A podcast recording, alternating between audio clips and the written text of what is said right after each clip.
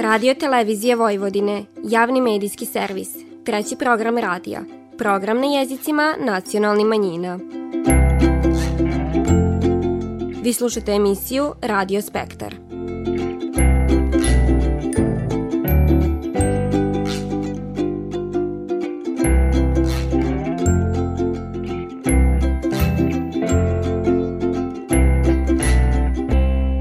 Poštivani slušaoci, faljen Isus, vi pratite program na bunjevačkom jeziku. Posle godinu dana od konstituisanja upravni odbora u šest institucija kulture u Subatici, ove nedelje je održan sastanak članova upravni i nadzorni odbora u kojima svoje misto imaju i predstavnici bunjevačke zajednice.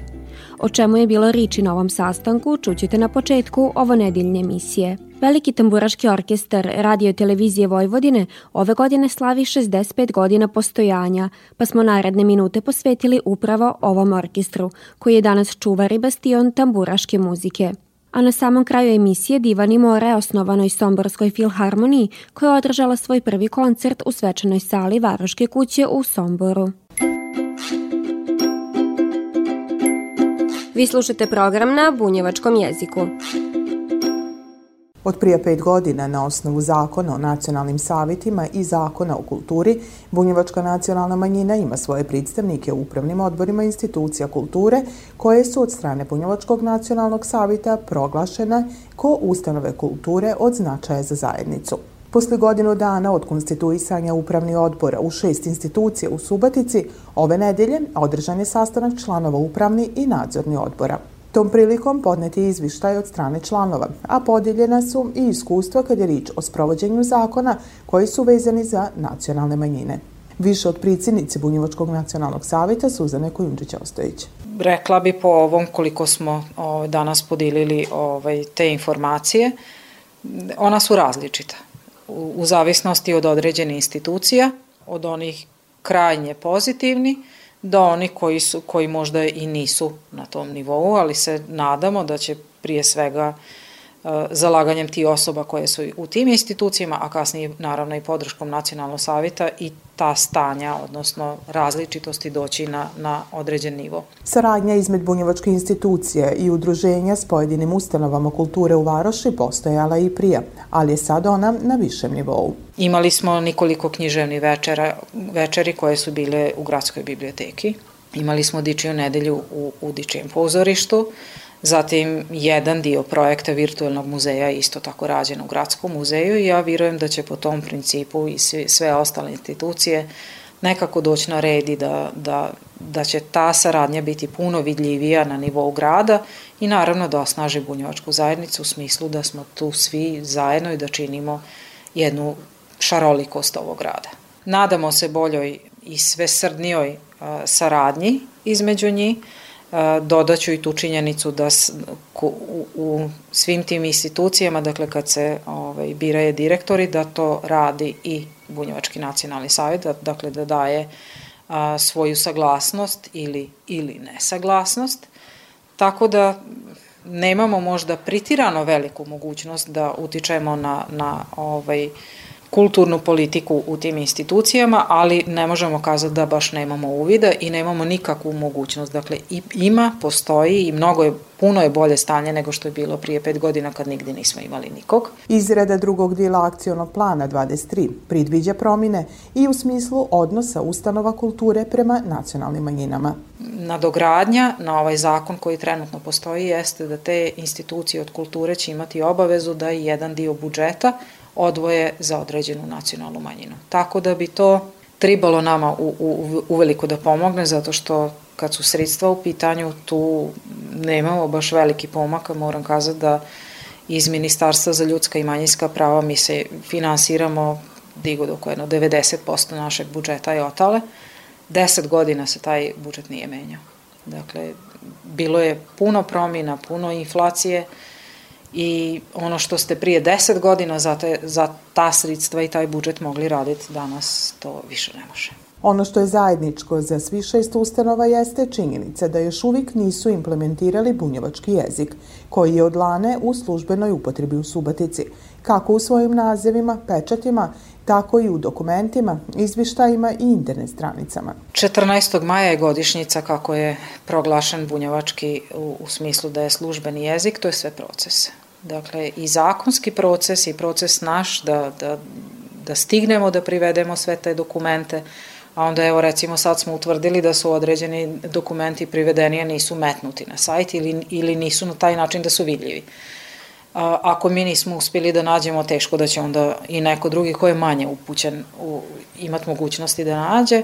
A, ono koliko sam ja upućena da je stručna služba iz pokrajine koja je zadužena za, za nadgledanje implementacije službeni jezika na terenu, digod u oktobru mesecu ove godine treba da dođe u Suboticu. Ja vjerujem da tad, do tog oktobra meseca, da će situacija u svim ovim i kulturnim institucijama, gradskim i tako dalje biti potpuno drugačija. Dakle, da, da će biti bunjevački mnogo više vidljiv nego što je u ovom trenutku, mada i sad puno više nego što je bio prije. Bunjevački nacionalni savjet ima sedam predstavnika u upravnim i nadzornim odborima institucija kulture od značaja za zajednicu. U Subatici su to Gradska biblioteka, Gradski muzej, Dičije pozorište, Istorijski arhiv, Art bioskop Aleksandar Livka i Međuopštinski zavod za zaštitu spomenika. Članstvo predstavnika nacionalnih manjina pa i bunjevačke u ustanovama kulture omogućilo je aktivnije učešće i transparentniji uvid nacionalnih zajednica u kulturni život Varoši. Svetu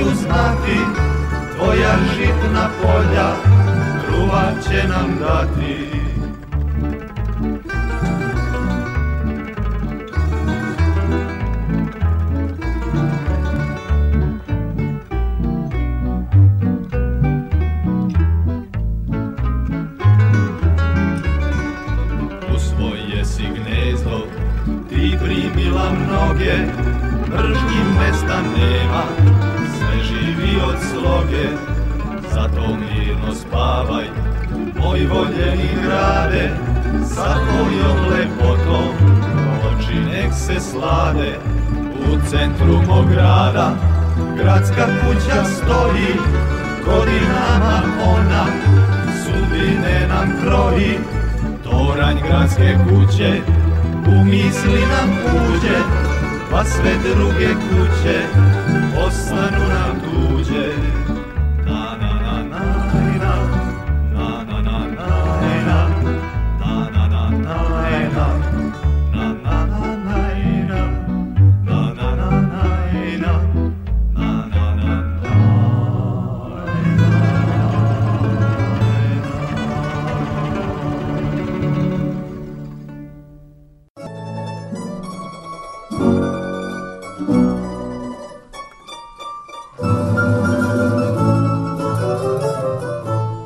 godine Veliki tamburaški orkestar radio televizije Vojvodine slavi 65 godina postojanja. Poniko iz malog sastava koji je svirao na programu Radio Novog Sada, kroz izmjene sastave i načina rada, osnovan je reprezentativni Veliki tamburaški orkestar za koji je na velikoj audiciji u februaru 1957. godine kompozitor Sava Vukosavljev odabrao 20 najboljih tamburaša od čak 240 kandidata. Od tog trenutka nastaje profesionalni tamburaški orkestar koji je izgradio visok nivo interpretacije te popularisao tamburaštvo u zemlji i inostranstvu. O tom divani Dubravko Isakov, šef velikog tamburaškog orkestra radio televizije Vojvodine. Ja sam ovde, pazite, od 1979. godine, znači od, još dok je stari orkestar koji je od osnivanja tu, od Janike Balaža, da ne nabrajam Čika Pište, Čika Steve Crnog i tako dalje, s njima sam još svirao. U to vreme i tih godina nije bilo toliko mnogo ove popularne muzike i, i ovih agresija, ovih nekih tonova suvišnih, kako ja kažem,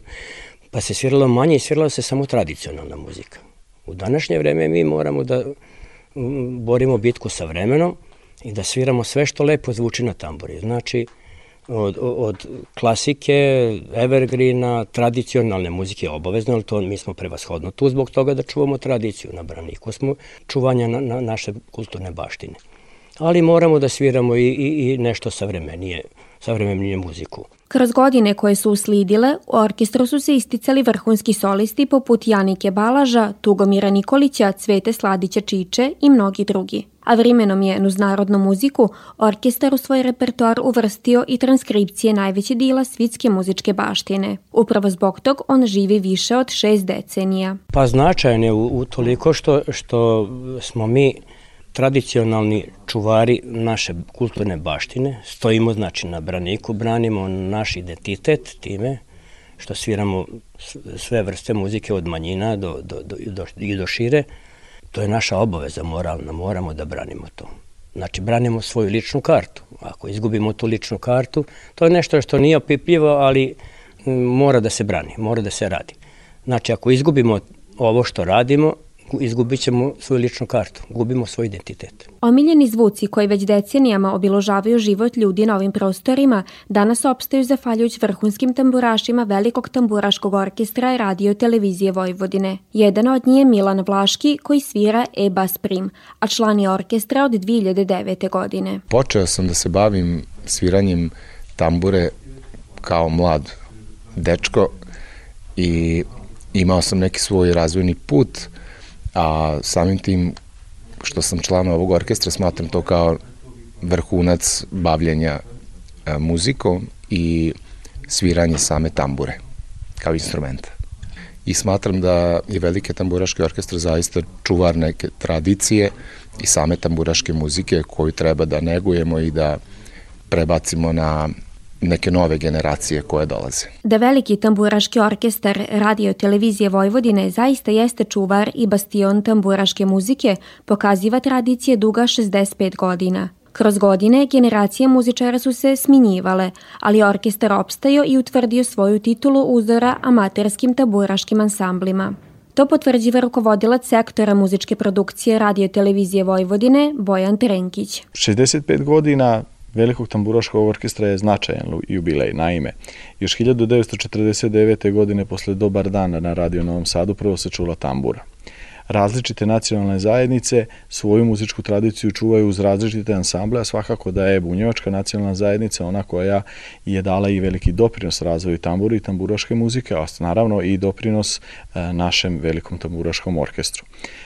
Čika Savo Kosavlje, osnivač našeg orkestra, je bio zadužen da u okviru radiodifuzne zajednice ondašnje Jugoslavije 1957. godine formira ovaj reprezentativni ansambl što je on i dan danas. Naravno i tad i sada članovi tog našeg reprezentativnog orkestra su najbolji tamburaši koje Vojvodina ima. Tako da mi se trudimo da sve ono što smo naučili od naših starijih kolega, a oni naučili od onih osnivača, koje mi, nažalost, mlađi nismo ni upamtili, da negujemo, da idemo u korak s vremenom i da prenosimo mlađim naraštajima koja, koji dolaze. Veliki tamburaški orkestar i za sebe ima tušta koncerata u zemlji i inostranstvu, a sa svakim novim nastupom on potvrđiva da tambura nije samo za kafanu, već je ona mnogo više od toga. Kroz istoriju tambure, ako krenemo i od e, Mite Oreškovića, Vase Jovanovića, Marka Nešića, Pere Tumbashaja, Janike Balaža, Čkasaja Vukusavljeva, svi su, oni se trudili da, znate, da se pokažu i dokažu da mi tamburaši to nešto možemo drugačije od nekih drugih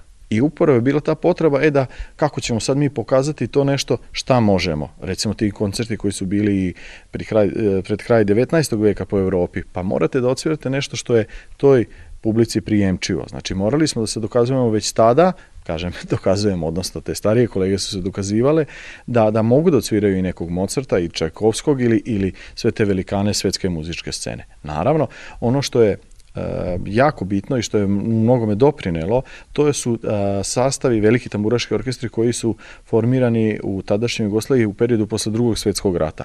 I to iz reda amaterskih or e, orkestara koji su opet formirani po uzoru na naš veliki tamburaški orkestar. Plejada tih pregalaca tamburaških se trudila da u svoj repertoar upravo uvršćuje i takve kompozicije, a naravno da je angažovanje magistra Zorana Mulića 1984. godine da dođe kao dirigent, ovde bila jedna od najvećih, e, kako da kažem, benefita za tamburaštvo, jer je on se trudio uz pomoć svog znanja, zvanja, da još više podigne nivo muziciranja tamburaša prvenstveno u Radio Novom Sadu, odnosno u Radio Televiziji Vojvodine sad, ali time je uticao i na ceo tamburaški pokret. Naravno i on i njegovi studenti, učenici nastavljaju sav taj put i zato je tambura toliko vitalna, iako zadržava ono što jeste, to jeste naš tradicionalni instrument, ali i mora da ide u korak s vremenom i mi se i dalje svima dokazujemo, pogotovo kada odemo van granica naše države, šta mi to sve možemo da odsviramo, a mnogo toga možemo. Vist koja je krajem prošle godine obradovala sve ljubitelji i poštivaoce tamburaške muzike bila je da je ovaj instrument upisan u Nacionalni registar nematerijalno kulturnog nasljeđa Republike Srbije. To znači da je ona pripoznata kao kulturna baština i da će se zvanično zaštititi objašnjava Bojan Trenkić. To je svakako jedno veliko priznanje koje nam je odato od strane naše države i kako da kažem, kao i svi tamburaši, e, tog dana kada smo prisustovali ovaj, u muzeju Vojvodine, tom stvarno događaju, koji je istorijski događaj, e, najveseliji smo i najsrećniji smo mi, tamburaši, jer nam je odata čast, odato nam je priznanje da nas je neko prepoznao, da smo mi nešto što je baština naše države, kažem nešto što je baština srpskog naroda, ali i svih ostalih naroda koji uz pomoć tambure dele i dobro i zlo vekovima na ovom području. E, mnogo toga se pruža, naravno. E, mnogo se pruža u smislu same, samih mera koje će se sprovoditi e, na, na polju očuvanja tambure i da ta tambura opet bude, kako da kažem, na, na, na vraćeno je u stvari mesto na koje pripada u muzičkoj tradiciji ovog podneblja. Ovu muzičku tradiciju svi naroda Vojvodine čuva upravo veliki tamburaški orkestar radio televizije Vojvodine, koji danas okuplja 19 članova. Iako su posljednje dvi godine proridile broj nastupa i koncerata, orkestar pravi velike planove za ovu godinu. Naglašava Dubravko Isakov, šef velikog tamburaškog orkestra radio televizije Vojvodine. Ima planova za ovu godinu već puno, pošto je ove godine Novi Sad uh, domaćin kao grad kulture. Priprema se jedan veliki koncert u avgustu, uh, mislim da će biti 21. na trgu u Novom Sadu, gde će biti preko 100 tamburaša na sceni, 50 članova hora, udarača, deo simfonijskog orkestra gde će nastupati svi hrvatski tamburaši iz Slovenije, tamburaši iz Banja Luki, da ne nabrajam svi koji budu mogli da sviraju. Svi odavde, naravno, Subotica, Ruma i naš, naš orkestar treba da bude noseći i treba da bude jedan divan spektakl. To je jedan od nastupa koji je veoma zahtevan i zahteva mnogo proba. Onda imamo sad jedan rusinski festival uskoro 8. maja. To je festival rusinske muzike nove. Prave se novi aranžmani, nove pesme, takmiče se u pevanju, proglasava se pro, pro pobednik i tako imamo aktivnosti mnogo. Veliki tamburaški orkestar radio televizije Vojvodine uveliko se pripravlja za proslavu svog 65. rođendana koji će biti obilužen velikim koncertom na jesen.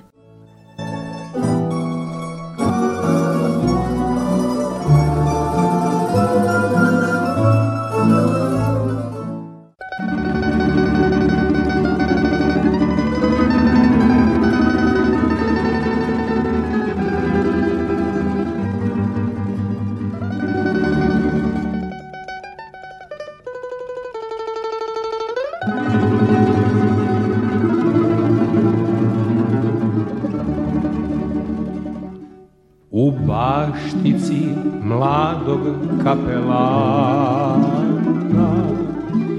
Cvetalo je drvo Jorgovana. Jorgovane, moje rosno cveće. Nema cure koja tebe neće. Jorgovane, moje rosno cveće Nema cure koja tebe neće.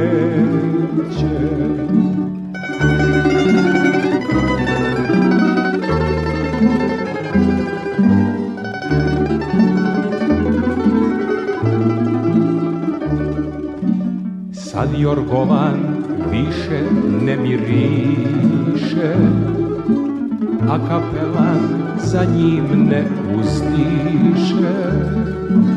Jorgovane, moje divno cveće, kad u vene on više ne kreće. Jorgovane, moje rosno cveće, kad u vene on više ne kreće. Takve su vam sve na svetu stvari. Pa i čovek kad jednom ostari Kad ostari on obori glavu. Pa ne gleda ni crnu ni plavu. Kad ostari on obori glavu. Pa ne gleda ni smeću ni plavu.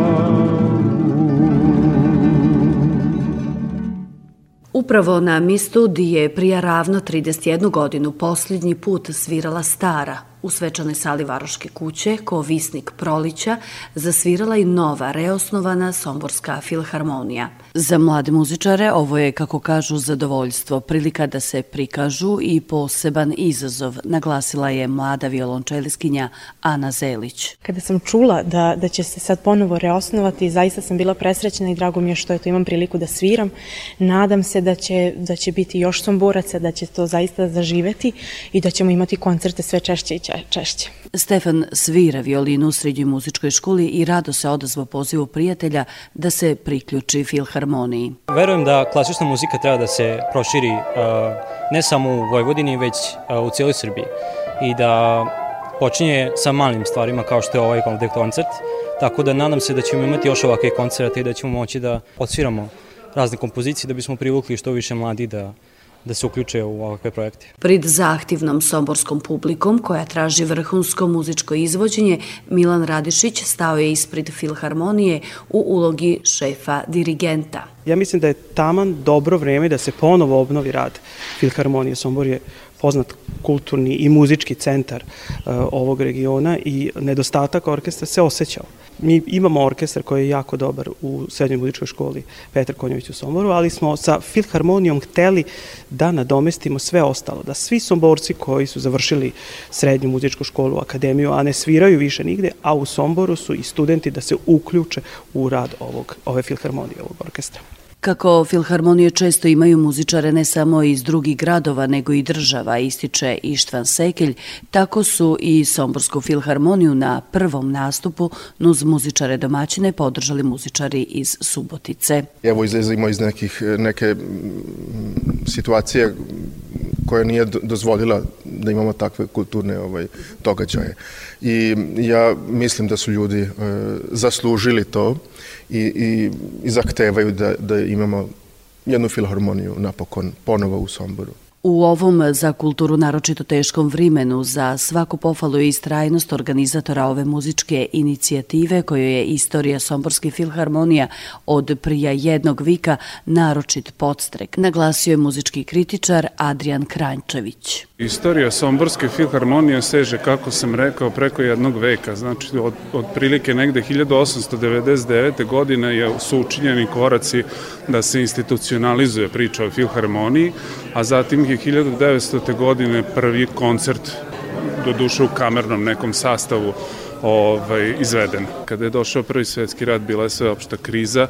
Između dva svetska rata imamo neke podatke o, o gradskom orkestru koji je izveo zajedno sa horom od preko stotinu pevača Mozartov Requiem, koje je naravno jel, čuveno ovaj, delo klasične muzike i tada je prvi put izvedeno u Kraljevini Jugoslaviji. Znači, to je jako značajan podatak. Zatim, posle drugog svetskog rata u jednom socijalističkom režimu Dragoslav Mitrović pokreće priču o društvu za ljubitelja muzike i osniva filharmoniju pri ovaj, tom društvu. Dakle, to je potpuno prepisan bečki model. U planu Somborske filharmonije slidi prolećni koncert. Raduju se i brojnim pozivima u regionu, a Somborci mogu već računati za kraj godine na novogodišnji bečki koncert, al u svom Ravangradu.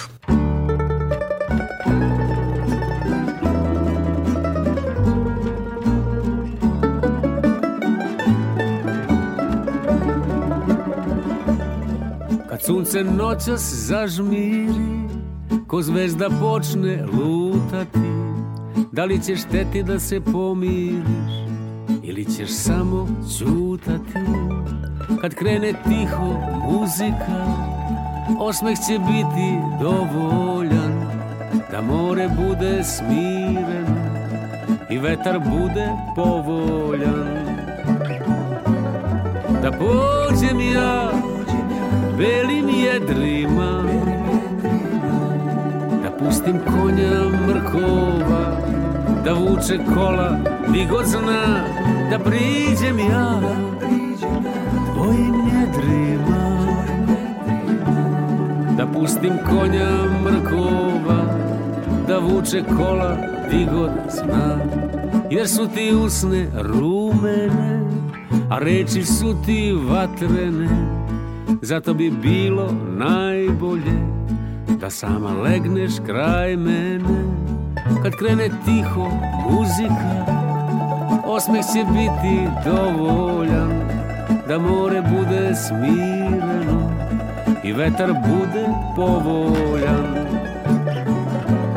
Da pođem ja belim jedrima Da pustim konja mrkova da vuče kola di god zna da priđem ja. Tvojim njedrima da pustim konja mrkova da vuče kola di god zna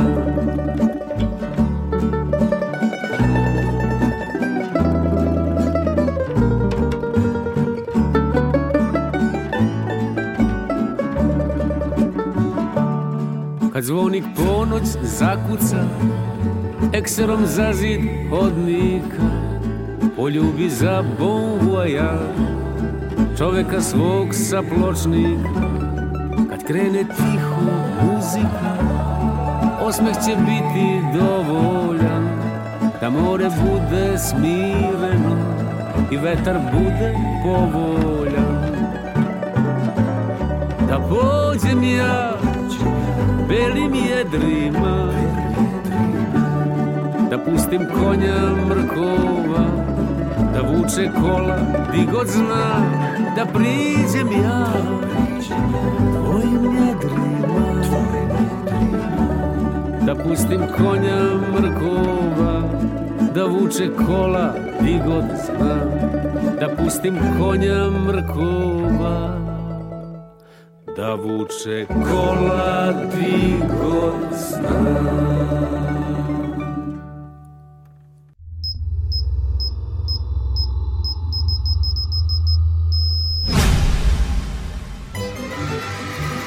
Nek nam se dica vrate u škole, a mi na naša radna mjesta. Nek pozorišta i bioskopi opet budu puni. Nek navijamo iz sve glasa, i pivamo iz sve snage. Nek putujemo i nek se družimo. I pazimo. Vakcinišimo se. Spasimo sebe i pomozimo drugima. Vaš RTV. Slušali ste emisiju Radio Spektar. Slušajte nas petkom posle podne od 14 časova i 15 minuta do 14 časova i 45 minuta na radio talasima 100 MHz trećeg programa radija Radio Televizije Vojvodine. Ovo izdanje su za vas pripravile novinarke redakcije emisije Radio Spektar, Vanja Nešković, Nataša Stantić i Ružica Parčetić. Kroz emisiju vas je vodila Vanja Nešković.